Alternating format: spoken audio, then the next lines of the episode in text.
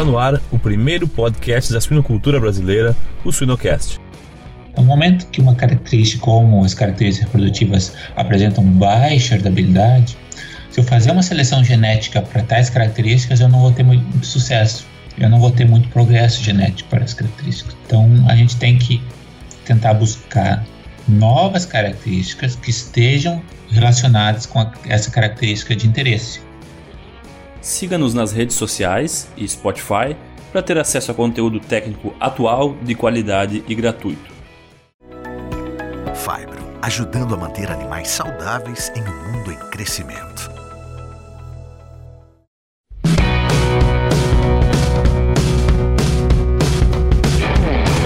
Olá pessoal, meu nome é Jamil Facim e o Sinocast de hoje chega através do apoio dos parceiros MSD Saúde Animal, Everypig e Fibro.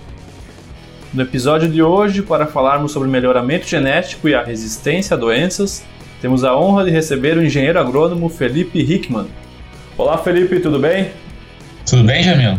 Tudo certo, tudo certo. Primeiramente te agradeço aí o teu tempo e é um prazer aí te ter aqui no Sinocast. Eu que agradeço a oportunidade aí. Felipe, tu pode nos uh, comentar um pouco de como, tu, como é que é a tua trajetória na suinocultura? Perfeito, Jamil. Bom, eu sou engenheiro agrônomo, formado pela URGS, pela Universidade de Sydney, e já estou na suinocultura há muitos anos, mais por questões familiares. Estamos há 23 anos na atividade, então às vezes as pessoas escolhem a suinocultura ou às vezes a suinocultura nos escolhe. Então, o segundo caso foi o que aconteceu para mim. Então, já faz alguns anos que nós estamos na atividade especializados na área de, na fase de creche. Depois da minha graduação, eu decidi fazer uma pós-graduação e pintou uma oportunidade de ir para a Iowa State dentro na área de, de melhoramento genético de suínos. A suinocultura de precisão não é mais o futuro, é o presente.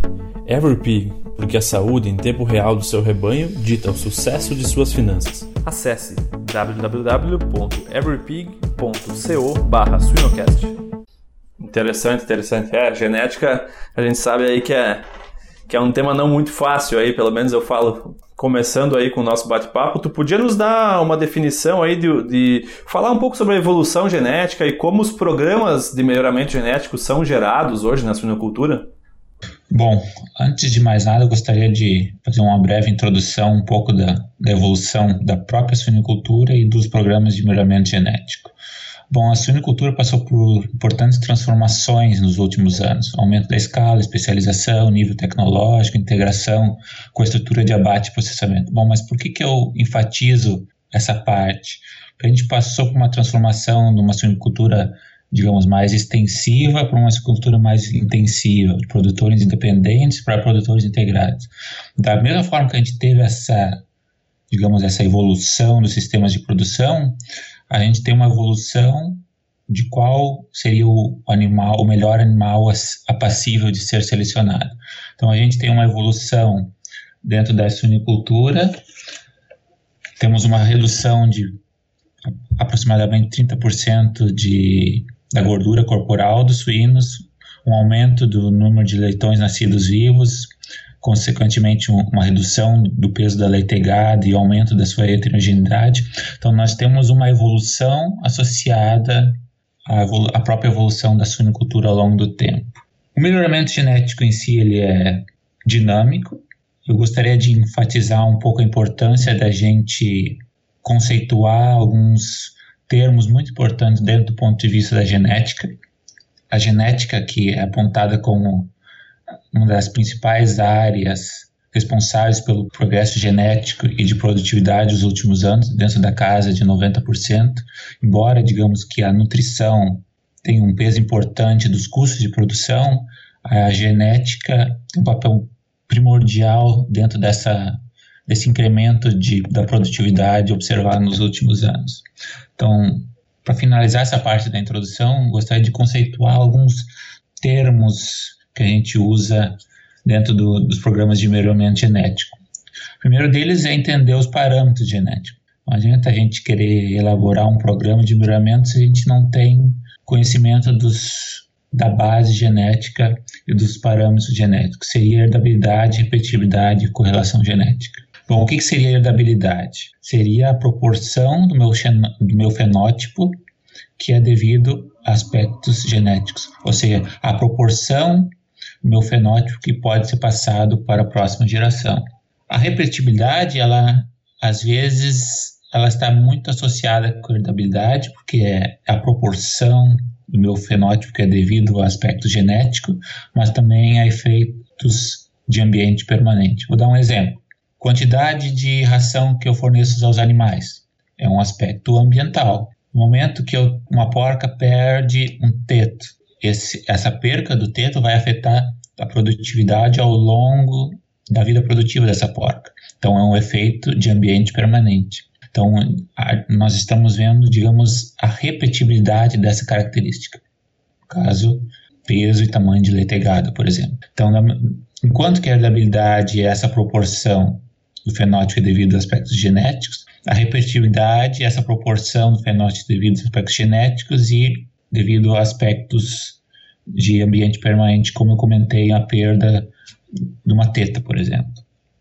O terceiro parâmetro genético é muito importante é a correlação genética.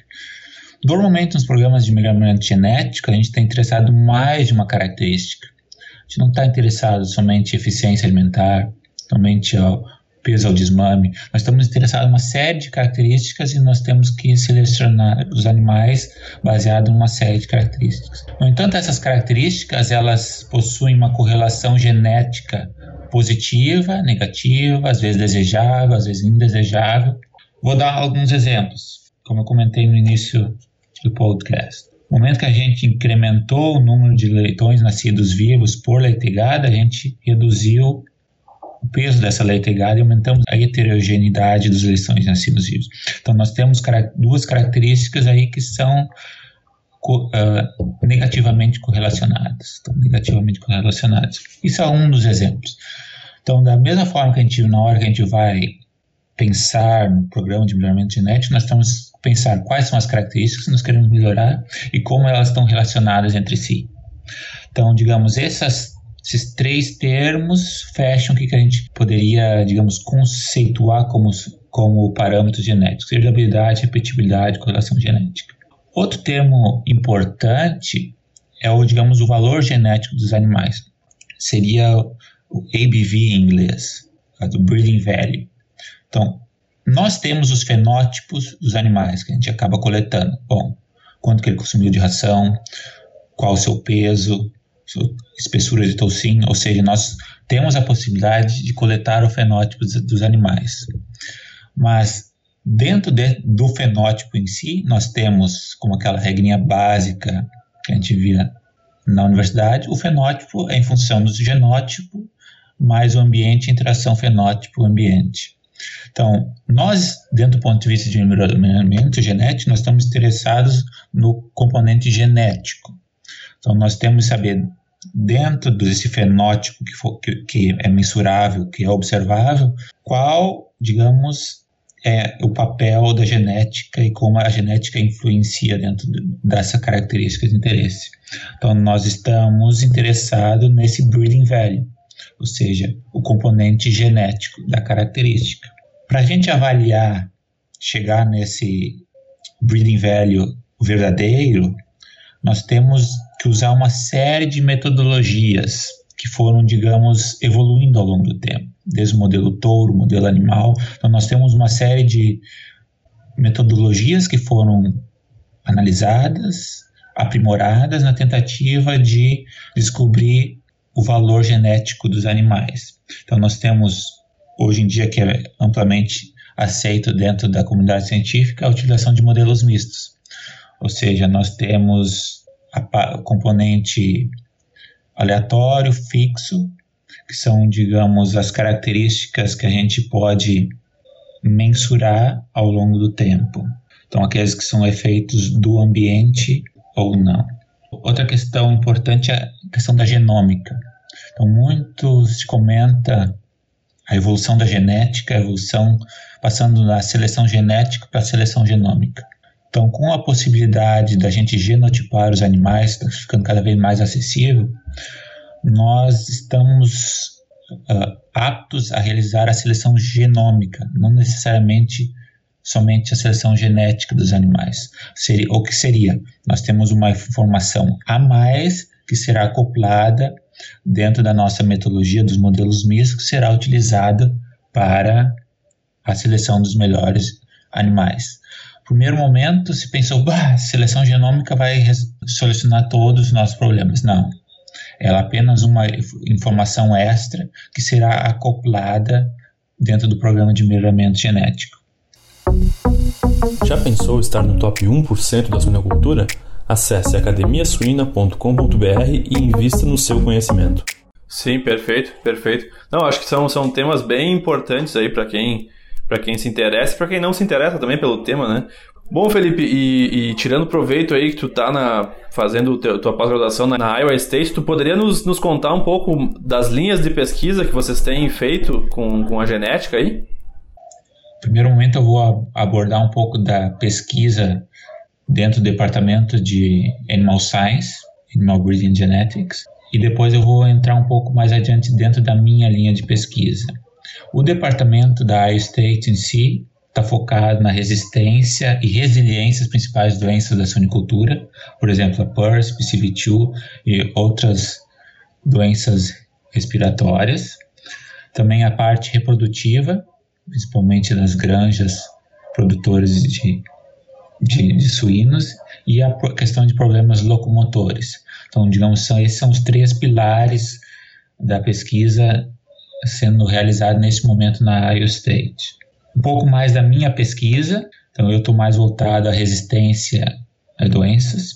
Então, não estou estudando propriamente de tal coronavírus, que é o é um bababá do, do momento, né? Mas estou analisando outras doenças que são importantes para a suinocultura, como a PRRS. No primeiro momento, eu gostaria de comentar um pouco o que seria essa doença, né? E por que ela é tão importante.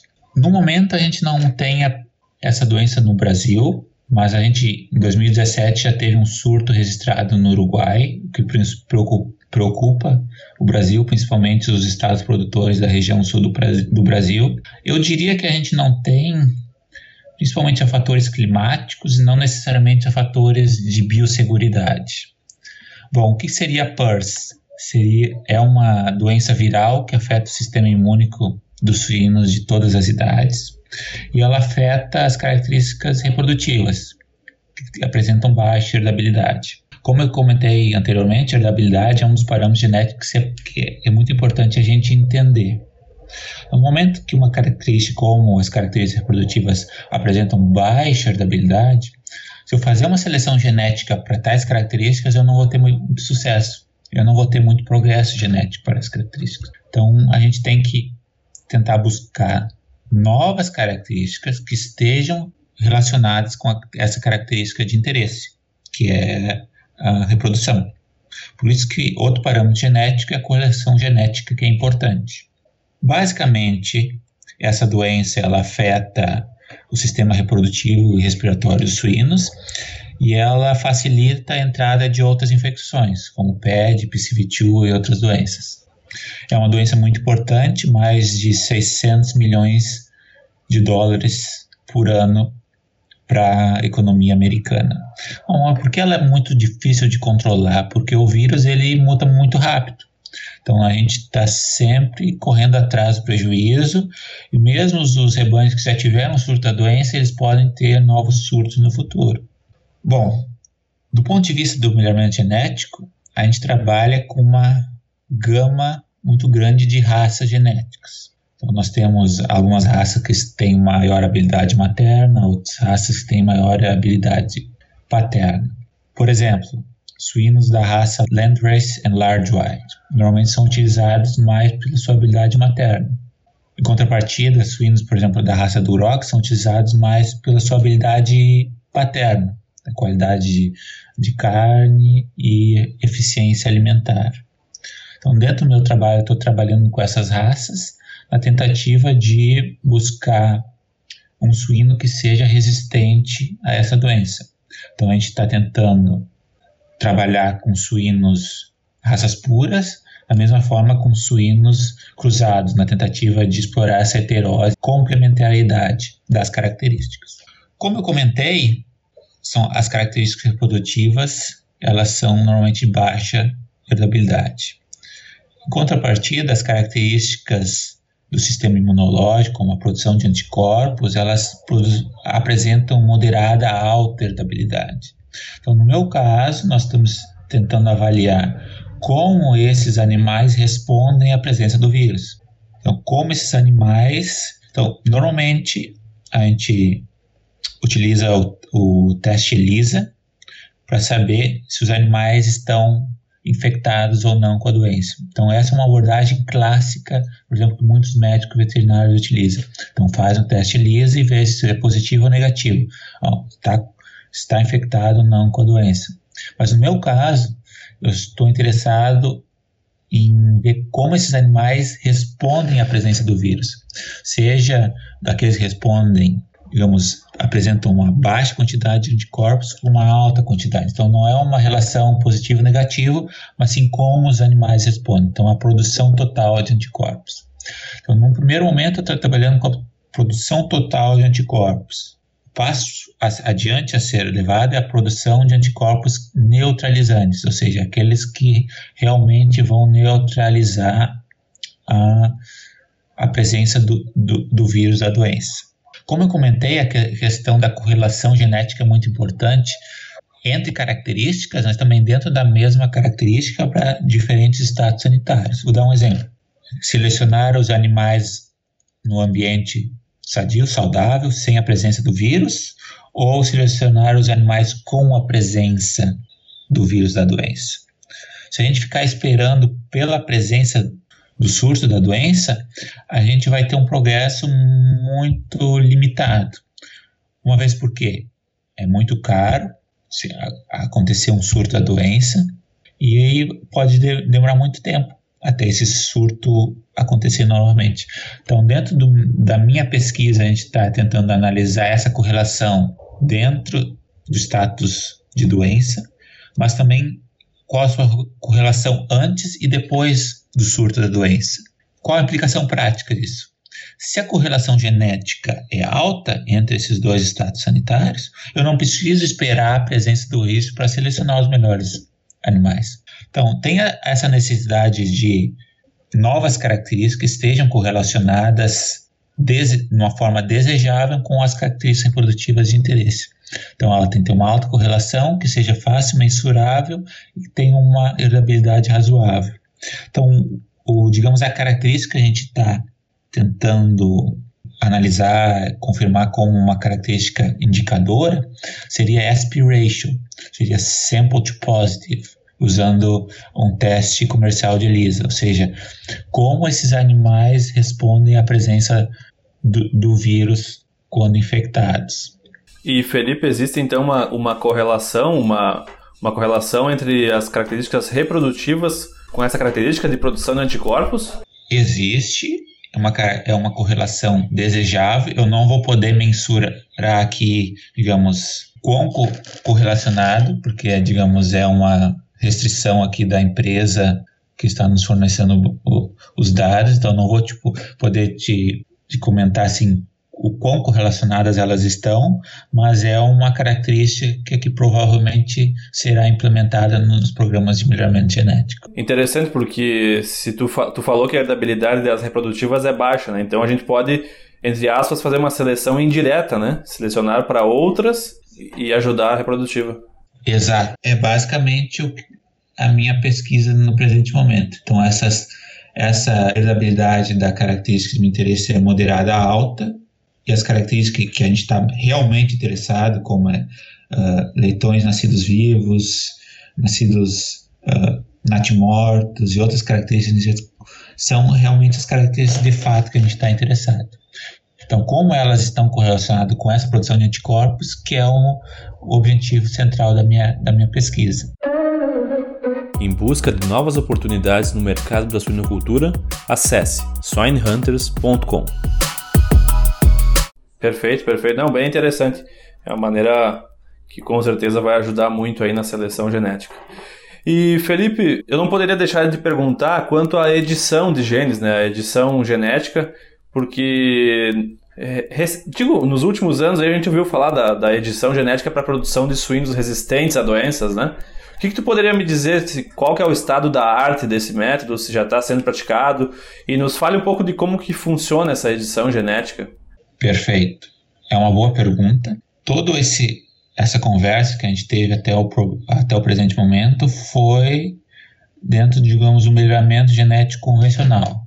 Nós identificamos as características, avaliamos os parâmetros genéticos, utilizando modelos mistos para tentar, na tentativa de encontrar, digamos, valor genético dos animais e, e selecionar os, os animais geneticamente superiores. A edição gênica por si é um, digamos, é um caminho à parte.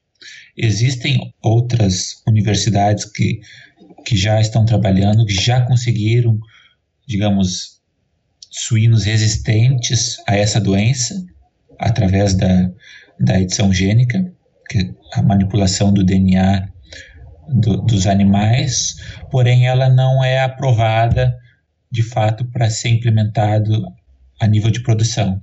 Ela não foi aprovada pelo Congresso. Então, tem uma expectativa que ela seja aprovada, mas não necessariamente aqui nos Estados Unidos. Então, nos Estados Unidos, existe uma, uma grande dificuldade de, dessa tecnologia se, se, passar via Congresso. Outros, outros países também estão, estão nessa, dentro dessa corrida, então só o futuro terá as respostas. Mas é uma tecnologia bastante promissora. Como a gente pode perce perceber, nós já temos indivíduos resistentes a essa doença. Todo esse trabalho, as vias tradicionais convencionais, pode ser, uh, digamos, modificado. Né? Sim, sim, e, e, se se desenvolveu essa, essa técnica para PERS, que é com certeza aí a que mais causa prejuízo para a suinocultura norte-americana, dá para se tentar pesquisar para outras doenças também, acredito, né, Felipe? Sim, porque o princípio é o mesmo. Eu só estou mudando qual é a doença e como é que eu vou mensurar, digamos, a característica de interesse. Qual é a característica de interesse e quais as outras características indicadoras que eu posso utilizar dentro do meu programa de melhoramento. Só muda essas variáveis, mas, digamos, os princípios, os pilares são os mesmos. Sim, e com, e com o desenvolvimento da, da técnica da genômica, isso facilitou muito mais a encontrar o, o local, né, Felipe, de, de edição. Perfeito, perfeito.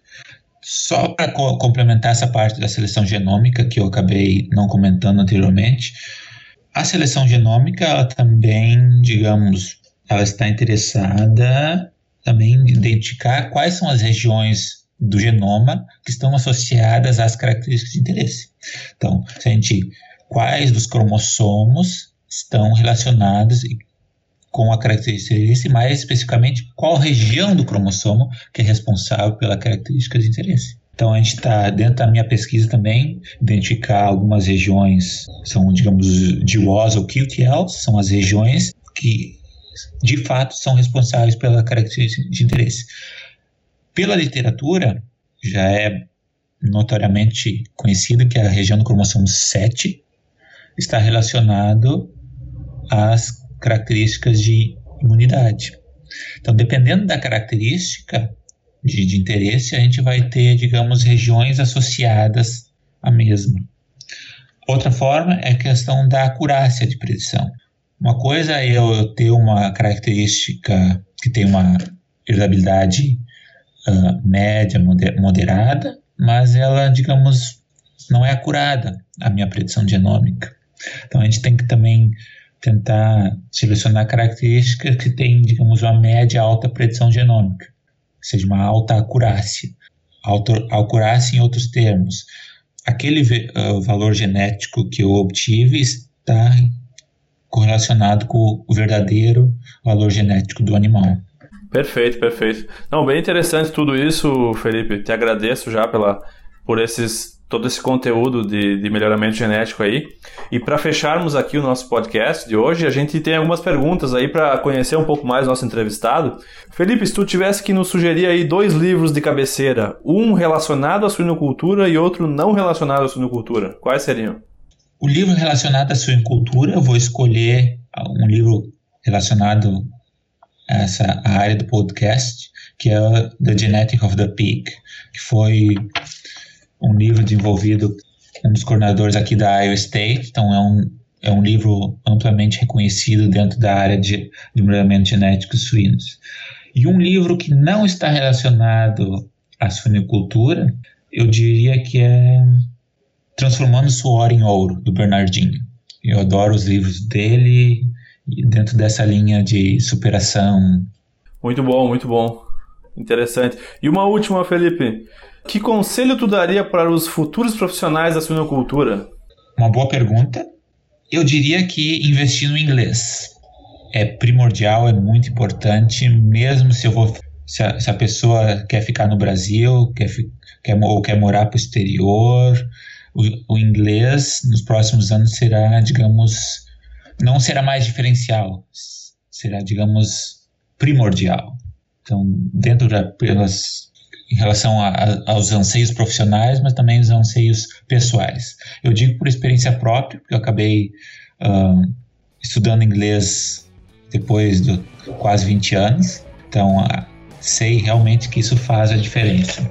Excelente, Felipe, excelente. Não, eu concordo plenamente contigo. No, no passado a gente falava que o inglês era desejável, hoje já é um pré-requisito básico, né?